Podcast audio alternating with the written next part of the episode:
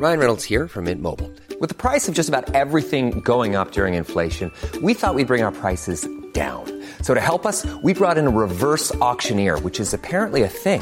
Mint Mobile unlimited premium wireless. Ready to get 30, 30, bit to get 30, bit to get 20, 20, 20, bit to get 20, 20, bit to get 15, 15, 15, 15 just 15 bucks a month. So, Give it a try at mintmobile.com slash switch. $45 upfront for three months plus taxes and fees. Promo for new customers for limited time. Unlimited more than 40 gigabytes per month. Slows. Full terms at mintmobile.com. Burrow's furniture is built for the way you live. From ensuring easy assembly and disassembly to honoring highly requested new colors for their award-winning seating, they always have their customers in mind. Their modular seating is made out of durable materials to last and grow with you. And with Burrow, you always get fast, free shipping. Get up to 60% off during Burrow's Memorial Day sale at burrow.com slash ACAST. That's burrow.com slash ACAST. burrow.com slash ACAST. I'm Sandra, and I'm just the professional your small business was looking for. But you didn't hire me because you didn't use LinkedIn jobs. LinkedIn has professionals you can't find anywhere else, including those who aren't actively looking for a new job but might be open to the perfect role, like me. In a given month, over 70% of LinkedIn users don't visit other leading job sites. So if you're not looking on LinkedIn, you'll miss out on great candidates like Sandra.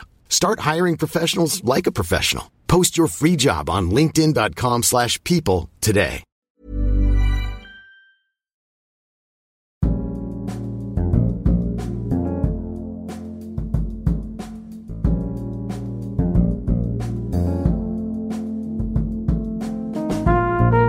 You're listening to Deconstructive Criticism. My name is Aron Flam.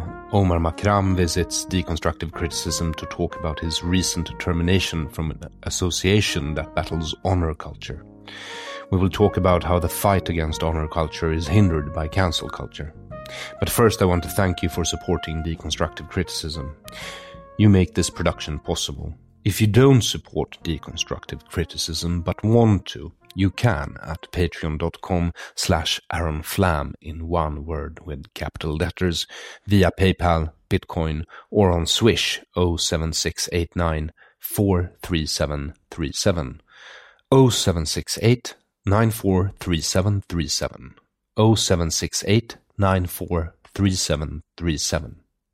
I will be going on a book tour this fall, and you can find tickets on my webpage aronflam.com slash merchandise. The book in question is This is a Swedish Tiger, a book that landed me in court, and it is also available from aronflam.com slash merchandise. Omar Makram is special. The first time I interviewed him, he had just burned a Quran, filmed it, and posted it to YouTube in an attempt to prove to Swedish immigration authorities that he was indeed an atheist and feared for his life if sent back to Egypt, where he came from. Since then, he has gotten political asylum and has, up until very recently, worked with the association Never Forget Pela and Fadime, GAPF for short, against honor culture primarily within the large and largely Muslim immigrant community here in Sweden. Part of Omar's work has consisted of leading workshops for high school students, making them discuss values that emanate from practical examples of honor culture. Meaningful work that ended when Omar started a podcast with some friends. The accusation or accusations against Omar are obscurely vague in a Kafkaesque way, all too familiar here in Sweden. When Omar first came, having severed his ties to his upper middle class Muslim upbringing in Egypt in search of freedom here in Sweden, I told him he might have picked the wrong country to apply for asylum in. Since then, I've bided my time for a tremendously smug I told you so. But jokes aside, to do what Omar has done, challenge and change his world view, takes strength, a strength of conviction that is easy to sympathize with. I have come to know him as a principled individual. What has happened only harms the fight against real injustice. Omar Makram's previous visits to deconstructive criticism can be found in the description of this episode at aronflam.com, and a link to that the, you can find in the description of this episode, regardless of what platform you're listening on. Here to talk about how cancel culture hinders the fight against honor culture, Omar Makram. Enjoy. Welcome back to Deconstructive Criticism, Omar Makram. Thank you, Alan. Great to Third be here. time's the charm. Third time's the charm. Do you remember what I told you when you were here first time about Sweden and what you might learn on on, on uh, uh, after having experienced it for a while longer? No, but you can remind me. Maybe that it isn't as tolerant, liberal, open-minded as you thought it'd be. True, I stand corrected. Yes, you do. Because uh, we're here today to discuss a topic uh, uh, that is a bit sensitive to you, I suppose. Yeah. You're still a bit raw. Yes. Yes, That one can say. that one can say. So, uh, will you care to explain without too much frills what has happened? Uh, all right, let's give it a shot. Uh, so, in December last year, me and some of my friends, Mustafa Panshiri, Ashkan Fardost, Hanif Azizi, started a pod with Chang Frick, uh, Sista Måltiden. So the idea was, with the pod was basically that we would record our dinner conversations uh, and just release it to the public and see what happens. Can you have that unfiltered, unrestrained degree of freedom in Sweden or not? And not long after, uh, more precisely in February, so two months after we started, um, I started um, receiving some notes of concern from from my workplace about the pod. And what's notes of concern? Are is it a chopped off head of a horse in your bed in the morning, or Well, it, it went like that. Uh, it, it was a gradual process. Uh, so first, uh, first of all, uh, I was working at GAP, Glöm aldrig Pela och Fadime, an organization that, um, a fantastic organization that works actually against honor culture and oppression here in Sweden. And I was a part of this work in um, four years, basically. Uh, because I've I've read a few interviews with you about your work at Pela och Fadime, and you've written quite extensively in the Swedish media since you came here Yes. about your work, and Yes. it seems to have been quite important work uh, yes, and and, it's and sorely needed. Yes, and it's it's a question a question that I really care about as well, and I have both like personal experience and and how to say also intellectual knowledge about what what causes honor violence and oppression and so on. So I I really wanted to contribute in the work against honor violence and oppression in Sweden to the extent that I could. Um, and I And really, in Sweden, this has been a sort of a dual fight for you guys who are against honor culture. Personally, I I don't take sides. yes, but, uh, yes. but, but, it has uh, been a taboo Yeah, uh, to talk about honor culture Yes. because you're a racist if you do. racist and Islamophobe and so on. And especially GAPF and above all, Sara Mohammad, the founder of GAPF, has done a great work in, in bringing or like highlighting the honor culture question and breaking the taboo around it in Sweden. A- Apart from writing article, what was your daily day to day chores at this? Uh, what is it? Foundation, I suppose. Um, it's a foundation, right? förening. Yeah. All right. Yeah. And uh, okay, so so one can s- uh, the official ti- title is sakkunnig uh, and Which projektledare. means expert, basically. Yes. Uh, so I was I was in charge of uh, of producing a lot of the let's say intellectual material that has to do uh, with the questions that we are driving. And what questions are those? Uh, so basically, all the aspects and structures that that uh, have to do with honor culture uh, and what should be done about them. Things like um, whether child marriage, um, hijab, uh, religious schools, uh, laws to to prevent like mm, the the children and so on to be taken away uh, by their parents to their uh, country of origin to when they start being too Swedish or the girls having boyfriends and things like that. Uh, in addition to that, also I was in charge of a lot of our events, including our events in Almedalen. The the we have also yearly events called Fadima Dagana. Um, I was also responsible for for parts of it. Uh, responsible for um, the content also in our events and seminars and so on. And you you go around to high schools and do workshops. Uh, that too. Uh, I also wrote like a, a book, uh, Forbidden Forbidden Love, a manga book um, that i- about honor, honor violence and oppression. And I used to go to schools to hold workshops on it and talk to the students and so on about these questions. Uh, uh, and uh, more and more I was becoming, oh, one can say, in addition to Sara Mohammad, the face of GAPF. Um, like oh, a speaker of the organization, if you want to say, and, and so on. Um, and like you said, also like writing debate articles and participating in, in debates and seminars and, and, and all that. And then you started this podcast with your friends. Yes. Yes. And some of these friends are fairly well known in Sweden. Um, yeah, I, I, I mean, say Chang Frick it is is like- basically the enfant terrible of Swedish high society. That one can say yes. Um, well, more or less everybody, well, everybody in the pod is are public figures, uh, so to speak. Oh, so So what happened? right. Notices started coming. Not horses' heads per se, but Well, uh, uh, actually, that's also another thing. I never really received the warning, uh, which I've been told this is something that is common practice that your employer will give you a warning when there is something that they don't like. But that I did not get. Um, have you thought ab- about it? I mean, uh, in retrospect, maybe you got a very passive aggressive warning that you uh, failed to notice. um, I can say what happened, and it's up to you and the listeners to to draw their conclusions. Please. The first mention I, I got of the pod uh, was a person from from the board, uh, GAP's board at the time, when we were having uh, a meeting together, work meeting. At the end of the meeting, it, it came something like, "By the by, what's that? What's the thing with that pod thing you started?"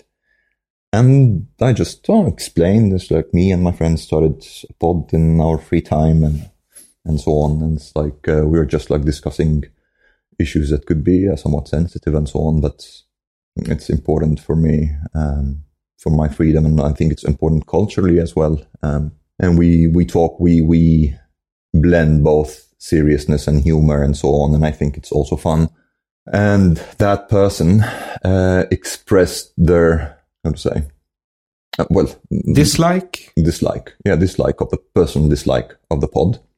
And that maybe it was like mm, street language or, or is mm, problematic language or I can't remember the exact formulation, but something about the language uh, and the jargon and the pod and so on that that person didn't really like. Uh, and that person said that the question about the pod will be lifted to the board and they will discuss it. I have not been told to abstain in any way at that point. Um, I was like, okay, fair enough. So I continued both with my work and the pod under that time. And uh, a little while after, I received another call from the same person. And that person told me that uh, they want me to immediately pause with the pod That's when you disappeared from the pod for a while. exactly. No, immediately uh, pause with the pod until uh, the board has made a decision about it. Um, that was horrible. I mean, you left an Omar shaped hole in Swedish society. We felt it. ja. Um, and I did, and other person asked me also, like, uh, have you already recorded any episodes that have not been released yet? And I said, yeah, we recorded one. And the person said, okay, but uh, mm, I guess it doesn't go to stop it.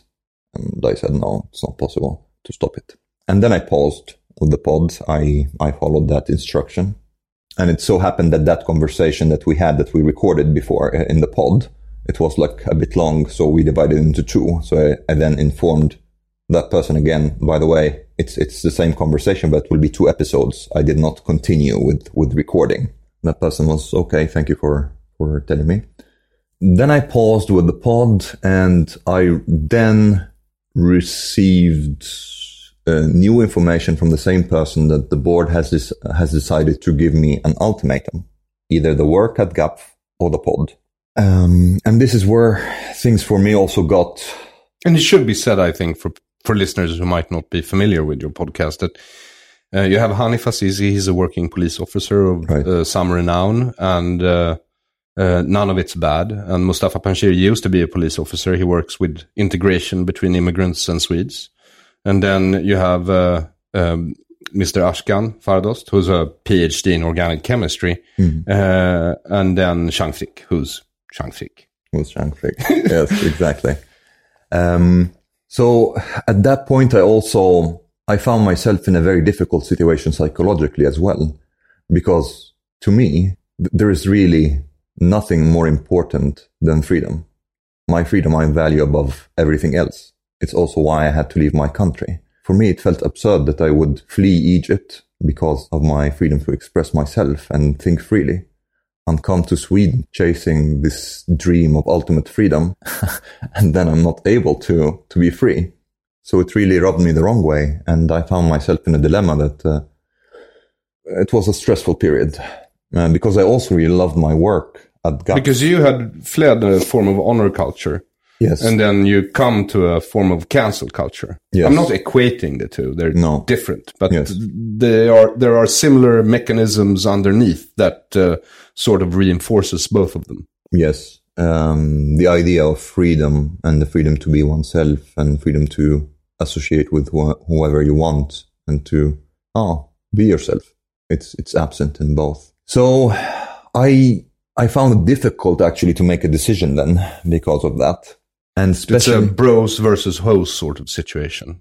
well, that's one way to put it. I'm sorry if it gets too serious. I have to. That's one way to put it. But um, but and I also I started to because I actually never really thought that things would escalate to, to escalate to this degree because GAP has also been very, you know, frispråkigt and and um, And they've done good work, and Yes. they've gotten a lot of shit for doing what they do. I Yes. mean, they were founded because uh, of two honor killings in Sweden, Hmm. uh, when no one wanted to talk about honor killings, and then they've been working diligently Hmm. to make it an issue, and uh, they've succeeded in they have doing succeeded. that. Yes. absolutely. And also, I I- because I, I didn't expect it to escalate that much. I expected it also to be maybe like I would get comments about maybe that I should modify something in the pod, how I express myself, and so on.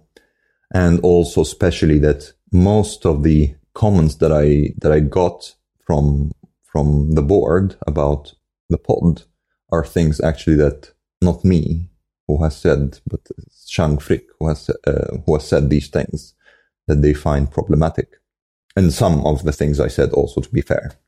Okay, so let's let's go through them. Uh, Chang says uh, inappropriate things all the time. That's pretty much what he does. uh, so no one should be surprised. But there's a problem there because the the board of, of PLM, uh, Never Forget PLM Fadimen, that they they have a problem with you just being in the same room with him.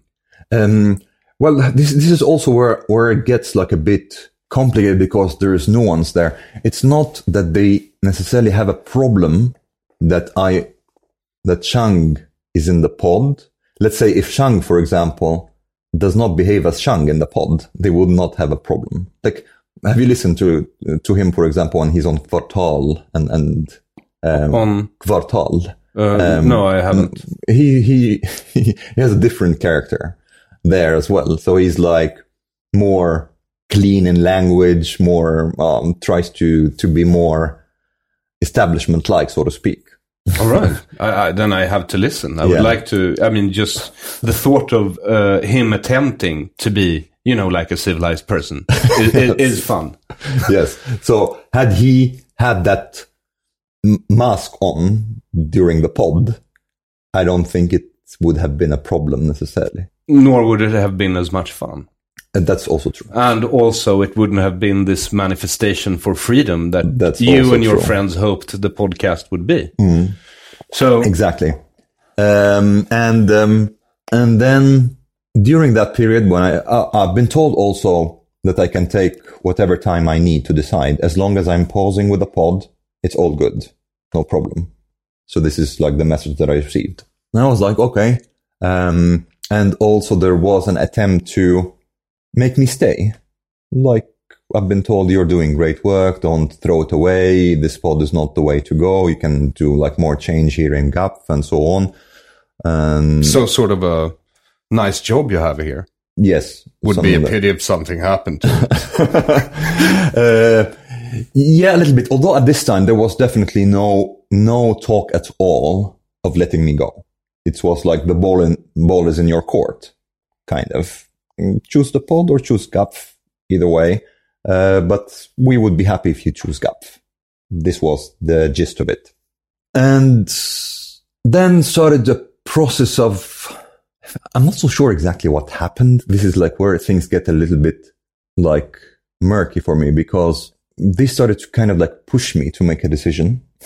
So, but just for a moment, let's Yes. rewind because you said there were things Chang had said, but there were also things you had said in the podcast that Yes. they had uh, taken offense with Yes. or uh, had problems with. yes. Yes, and what are these things that you? Uh, at that point in time, I ha- actually have not been told yet. It, it came at the second stage. Um, the stage we're at now, where no, it's not murky. at the, okay. At the stage afterwards. So th- there starts to be an attempt to try to push me to make a decision, but also something that I started to perceive making me want to leave. and what is that? For example, I, I received then another call and, and I've been told by that same person that the board has no longer, uh, like trust in me, Futs Rwanda, and that uh, I can no longer be GAP's front figure or, or face. I, um, I, I will stop with all the lectures because I was also giving lectures and so on. I will not have contact with politicians. I will, I will not go to schools anymore.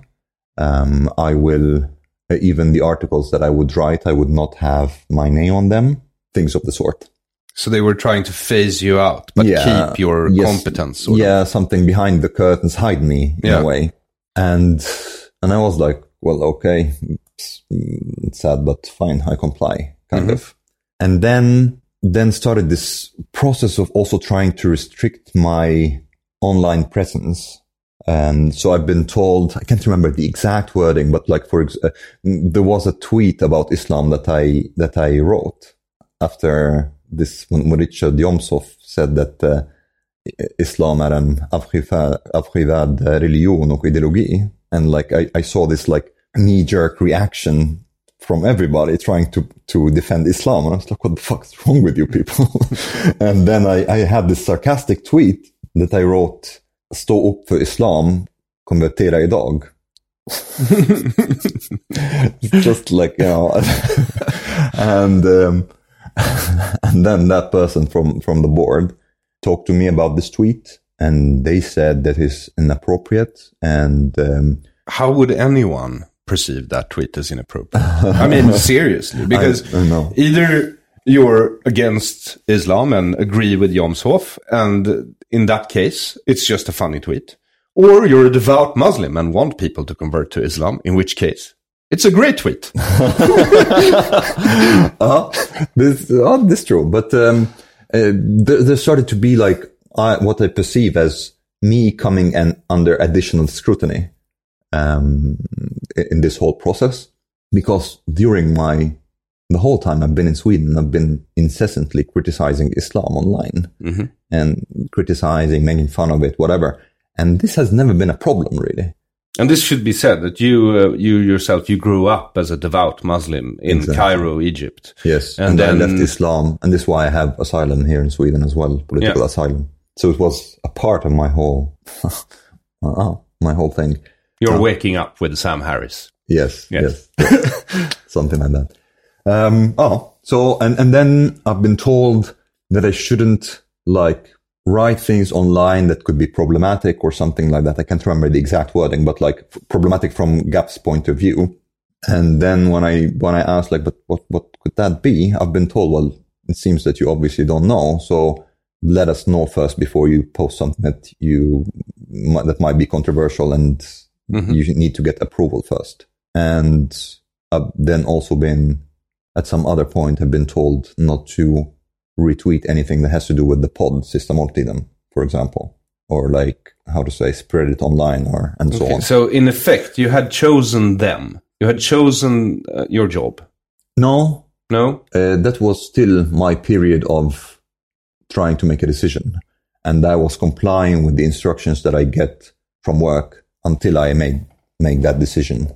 Oh, and then I don't know if like members of the board started triggering one another or, or what I don't know because I, I I was not in the pod anymore, and then they eventually that person came to me and said, "Okay, the board has decided that basically you need to uh, either we'll fire you or you leave." basically, I was no longer giving given the option to stay. Even though you were not doing the podcast No, anymore. no, no. And even though I complied with all the instructions that I got, Okay. So this is a bit weird. it is a bit strange. Yes, it is. A, I guess, but I don't know how things function here in Sweden, but it is strange. At least logically strange for me. But I mean, like, mm, oh, maybe they decided that, or okay, the, if I try to also, but this is here speculation. It's also possible that they started to realize that I'm a bit of a loose cannon, that I really have this passion to be free debater in Sweden, talking about like sensitive issues and things like that. Yeah, that. well, I would say maybe you're a liability to them. Yeah. But but you're not a loose cannon. I mean, you're fairly rational. Mm-hmm. And uh, uh, you have a few core principles that you are not afraid to state, and you act and speak and write accordingly. So, Yeah. I mean, it's not like you go off the deep end and start talking about fist fucking nuns with Drano. so, uh, I mean, uh, you understand? I understand what you mean. Yeah, I understand. I understand. But I guess maybe from their point of view, because they, it seems that even my participation in, in the pod for them was something that kind of like unimaginable or irresponsible of me to do while working in GAP from their point of view, while it's not from mine. And this is why there was this kind of like disconnect between how we see the, the, mm, the ability to express oneself publicly while working in the organization. And they, they wanted me and it's what seemed to me, they wanted me and the organization to become one. That I would basically, everything that I express online is not my personal view, but it's GAPF. So GAPF cannot criticize Islam. GAPF can only criticize Islam in connection to honor culture, for example. And uh, But Sara Mohammad has criticized Islam, hasn't she? I know, but Sara also she she's she was not really at least at least very active in this process as much as I know. Um, she was uh, Because GAP have done tremendous work in Yes. Sweden, and they continue to do so. yes, But there is a, another aspect of this, and that is that the Swedish, well, Förening Foundation, then I don't really know how to translate it, but it's like a foundation. They also apply for grants, and those grants come from where? from the state, and this is a dilemma. Um, and this is also something that I only thought about recently, whether any entity or an organization can be totally free and independent if if they are also depending on this dependent on the state. Because it's not such a strange idea for a foundation that has a clear purpose for its spokesperson to be perfectly aligned with that purpose. Um, I guess so. Although perhaps when it when it comes to just GAPF, I had different expectations, and they are founded expectations based on my behavior throughout those four years that I worked there. I had absolute freedom to express myself in every aspect that also does not have to do with honor culture. And my views on Islam, they were very well known to everybody, uh, for example and it has never been a problem. This is why it, it, it, it's not that I started to do something totally new um, just to test and see if it works. I have been free to express myself fully while working at GAP before. Um, and that's something that I loved about GAP and uh, loved about Sara Mohammad also. So, it becomes a problem when you start with this podcast for some reason um, that we can call Chang Frick. one way also to if i try because i'm if i try to like portray things from their perspective as well uh, there was a process of me also growing within the organization and becoming more and more connected to it that also can be something that has caused discomfort if i'm perceived by some as controversial let's say but uh, yes, so so I received then this ultim- um, not this ultimatum. I received this basically that I need to uh, they decided that I need to go. It's an interesting idea because uh, the entire raison d'etre of uh, the organization is controversial. Yes, Yeah. in a way, but uh, maybe they don't want to add like fuel to the fire or something. Yeah. perhaps. Oh. Then I had another like yeah meeting with where also like Unionen, facket were were involved in uh, with two members from the board to go through all the reasons why I can no longer be in GAP. And you're a member of the union. Yes. All right. Yes.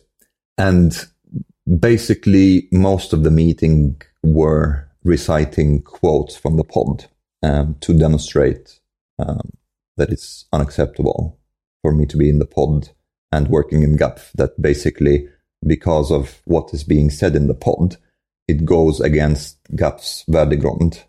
Um, they uh, they have from their they have perceived the pod to be um, sexist and humiliating to women, mostly because of things Chang Frick say, say in the pod, but also some of the things that I said.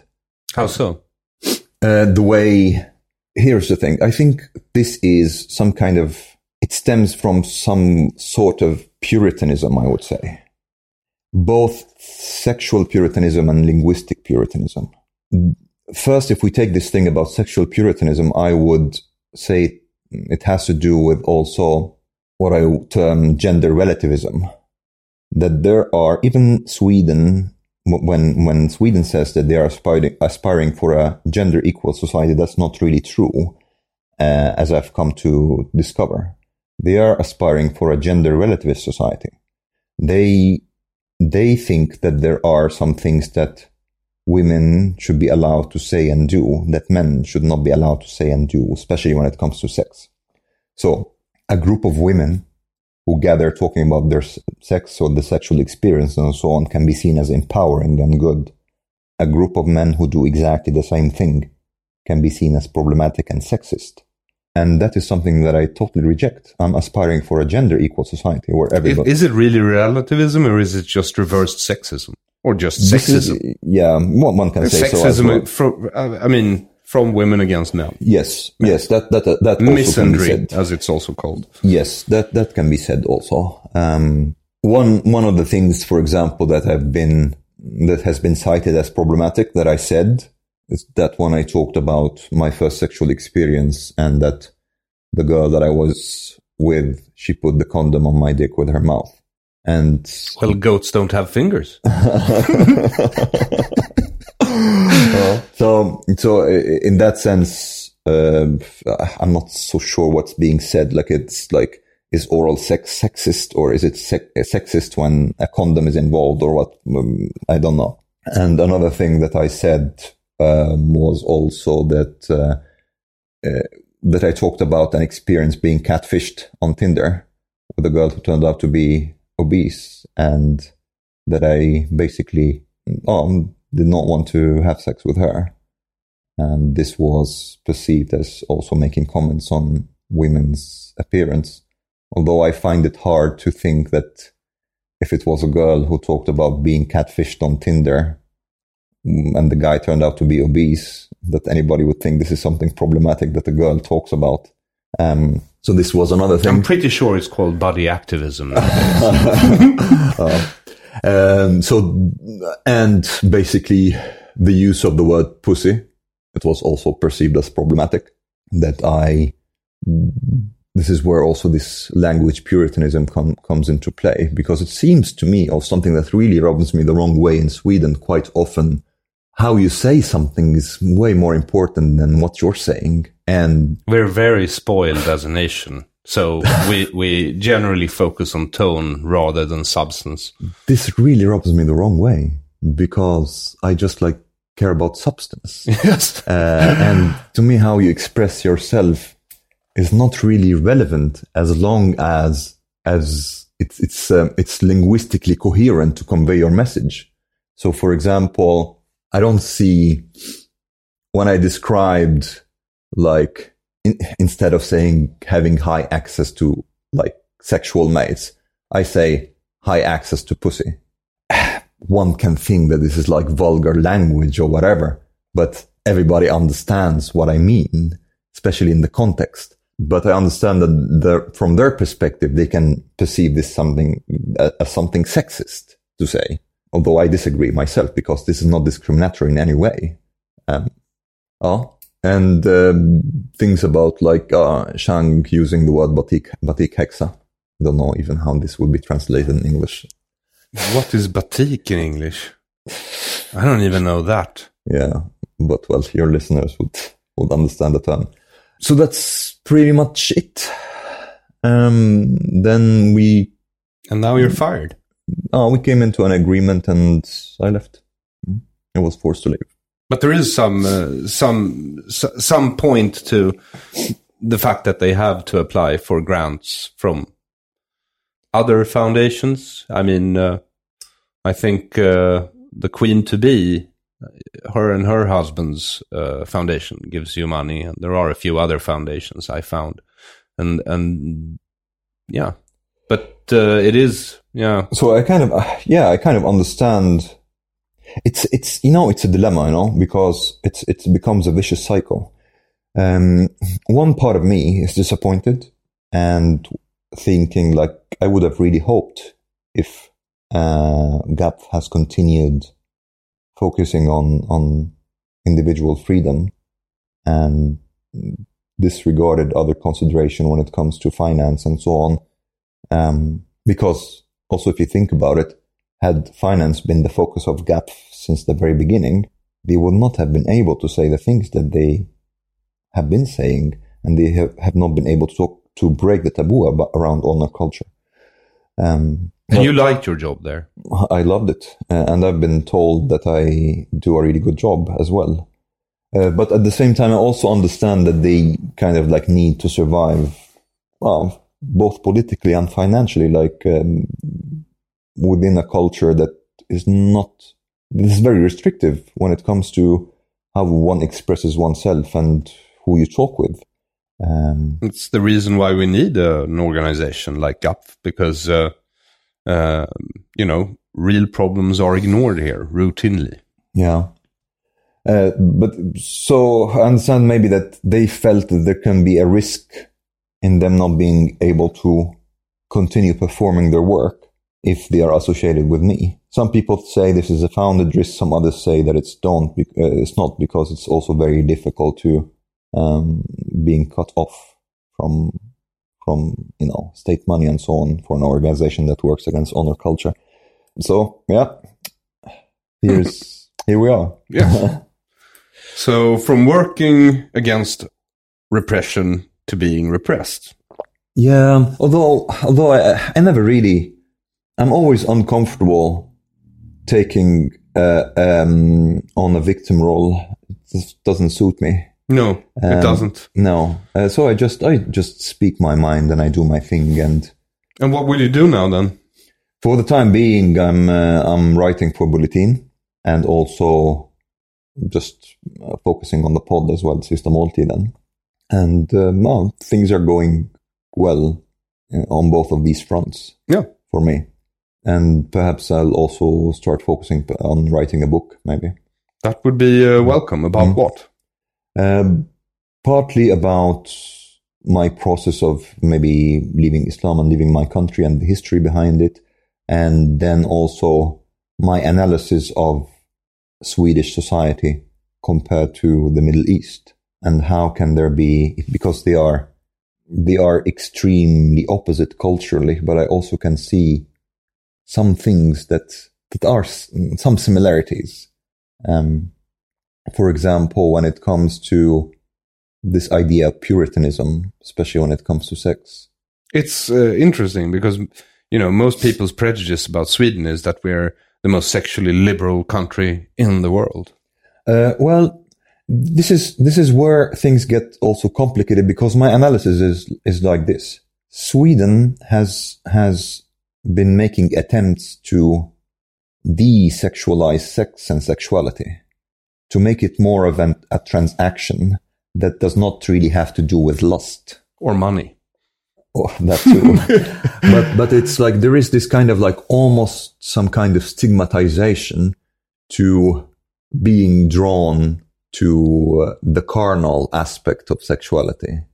That, for example, um, it is looked down upon to openly talk about, to, to openly sexualize the female body, let's say.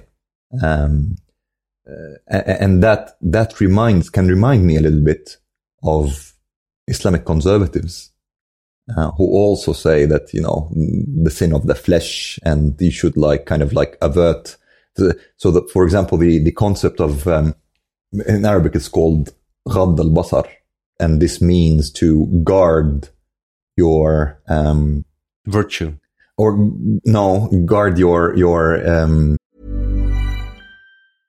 ready to pop the question the jewelers at BlueNile.com have got sparkle down to a science with beautiful lab grown diamonds worthy of your most brilliant moments. Their lab grown diamonds are independently graded and guaranteed identical to natural diamonds, and they're ready to ship to your door. Go to BlueNile.com and use promo code LISTEN to get $50 off your purchase of $500 or more. That's code LISTEN at BlueNile.com for $50 off. BlueNile.com code LISTEN. Burrow's furniture is built for the way you live. From ensuring easy assembly and disassembly to honoring highly requested new colors for their award-winning seating, they always have their customers in mind. Their modular seating is made out of durable materials to last and grow with you. And with Burrow, you always get fast, free shipping. Get up to 60% off during Burrow's Memorial Day sale at burrow.com slash ACAST. That's burrow.com slash ACAST. burrow.com slash ACAST. Gaze, guard your gaze. okay Uh, it, it reminds me very much of this concept of the male gaze. You know, it's it's actually the same thing. yes That you're not supposed to look at the female body with lust, and that is something that I perceived here in Sweden. And it seems to me that there has been, you know, in, in the feminist sex wars, there was this conflict between sex positive feminists and sex negative feminists, and um, in some countries in Europe, sex positive feminists won, and in some others, sex negative feminists won. And I would say in Sweden, sex negative feminists won. Uh, so if you contrast that maybe with like countries like Germany or, or Netherlands and so on, there is a different view of sexuality still. There are some sex negative people there too, but it's not really as in Prevalent. uh, it's not prevalent and it's not definitely uh, state based in the same way. Um, so this is this is kind of like my analysis also about Have you seen that, you know, that brochure that uh, the immigration agency here gives out to new immigrants about sex, where they have uh, colored people of every possible uh, gender and sexuality and disability just going to town on each other? was the, was this uh, This was a few years back. They probably still produce it though. was it um, was it migration agency or was it RFSL who? who Yeah, it might have been. Uh-huh. yeah. yeah. Yeah. think Maybe I was mistaken. RFSL or RFSU, one of them. Migration had like this brochure about also. Was it was it Socialstyrelsen or Migrationsverket? They they had uh, this about like to to you who was married to a child. Yes, it's a blessed union uh, we that belong to the majority population can only dream of. But uh, if you happen to be married to a child from your country of origin, then you know who are we to say that that would be wrong? Because in Sweden that would be racist, just like sexualizing the female form would be sexist. Yeah, I think among among some people at least, but I think when it comes to child marriage, the majority of people at least think it's still problematic. And it's but it's interesting that you can find this is where like the horseshoe theory also becomes a bit interesting.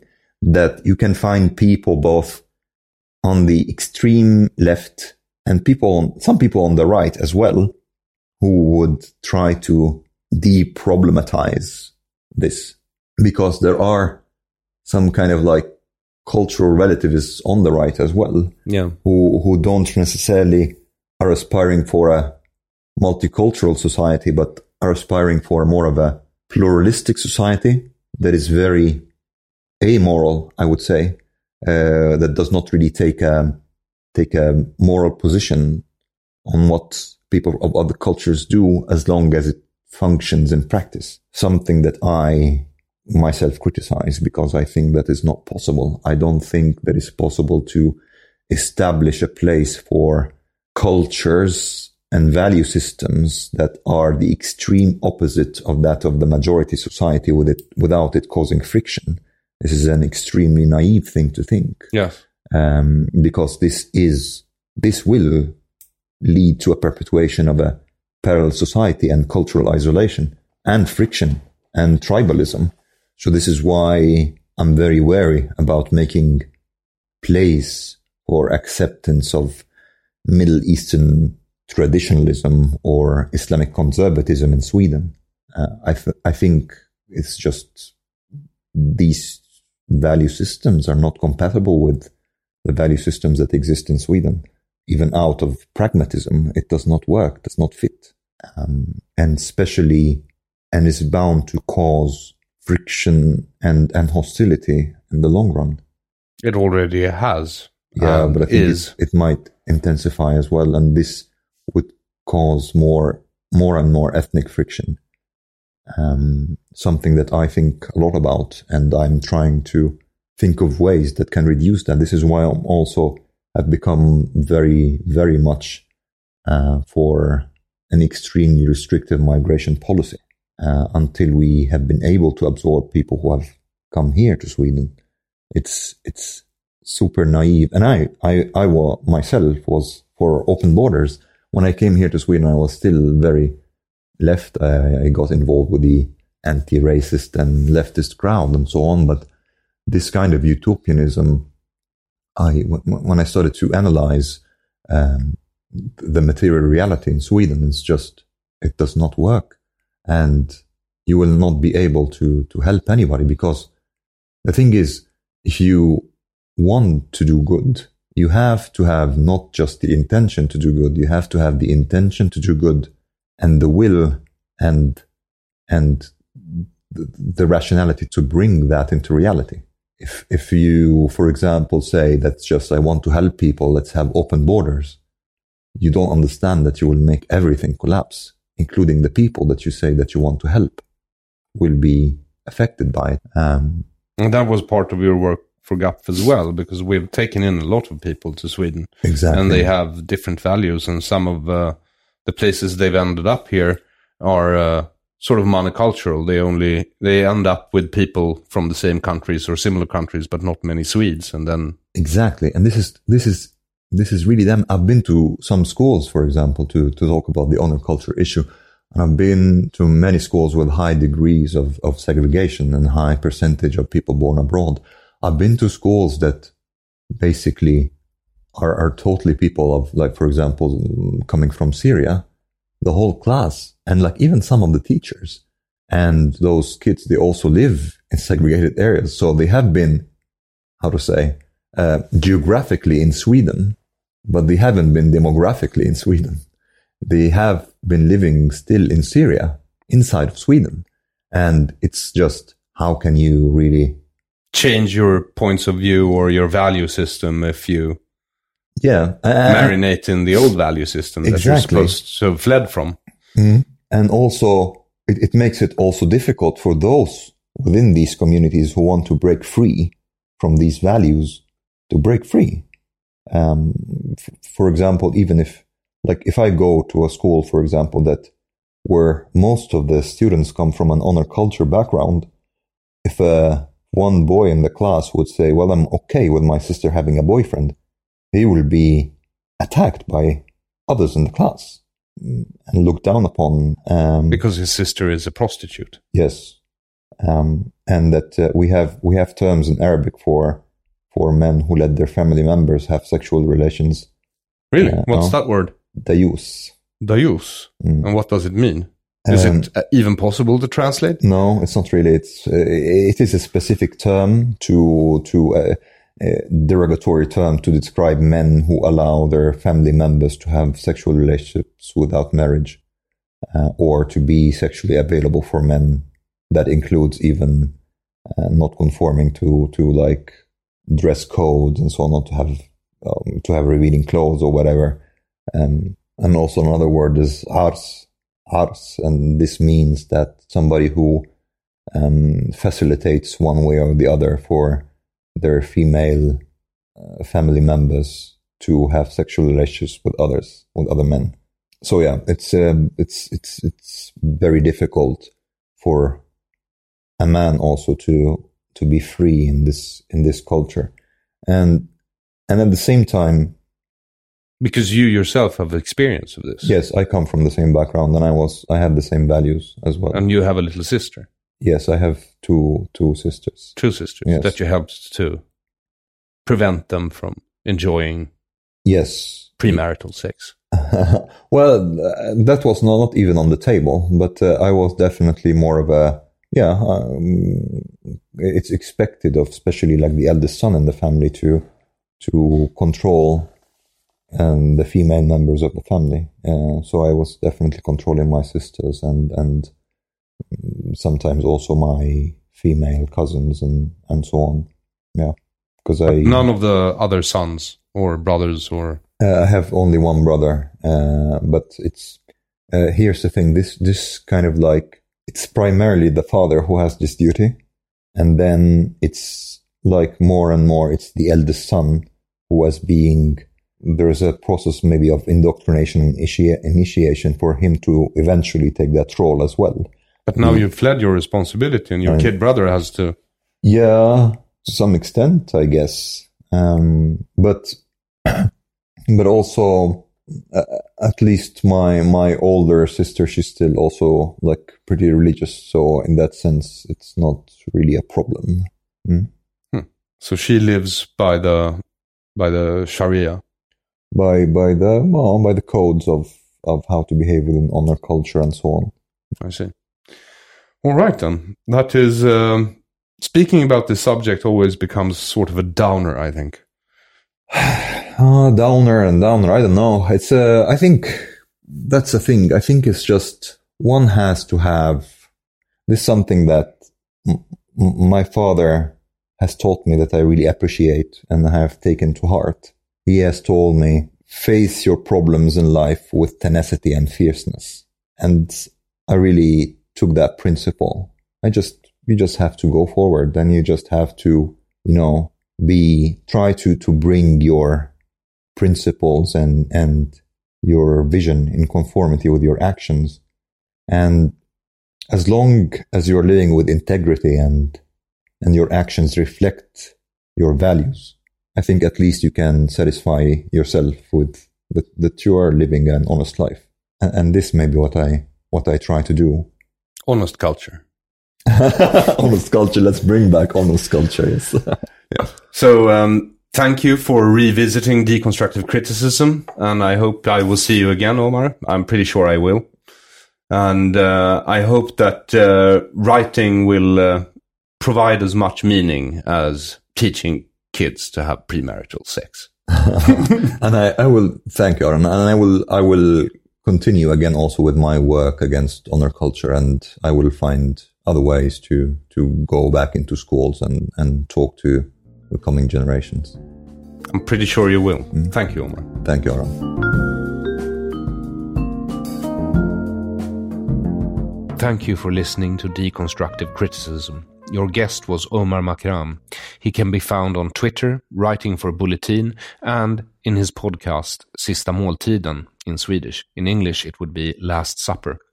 And you can find links uh, to all his personals on my webpage in the description of this episode at aronflam.com. And a big, big thank you for supporting Deconstructive Criticism. You make this production possible. If you don't support me, you can at patreon.com slash aronflam in one word with capital letters, via PayPal, Bitcoin, or on Swish 0768 943737. 0768 943737. I will be going on a book tour this fall, and you can find tickets on my webpage, aronflam.com slash merchandise. The book in question, which we will be discussing on the tour, is This is a Swedish Tiger, a book that landed me in court, and we will be discussing my court case as well. All is available at aronflam.com slash merchandise. And both of these subjects, the book and the trial, will be the subject matter of my part of the talk on the tour. I've been me. Until we speak again, have a pleasant unit of time.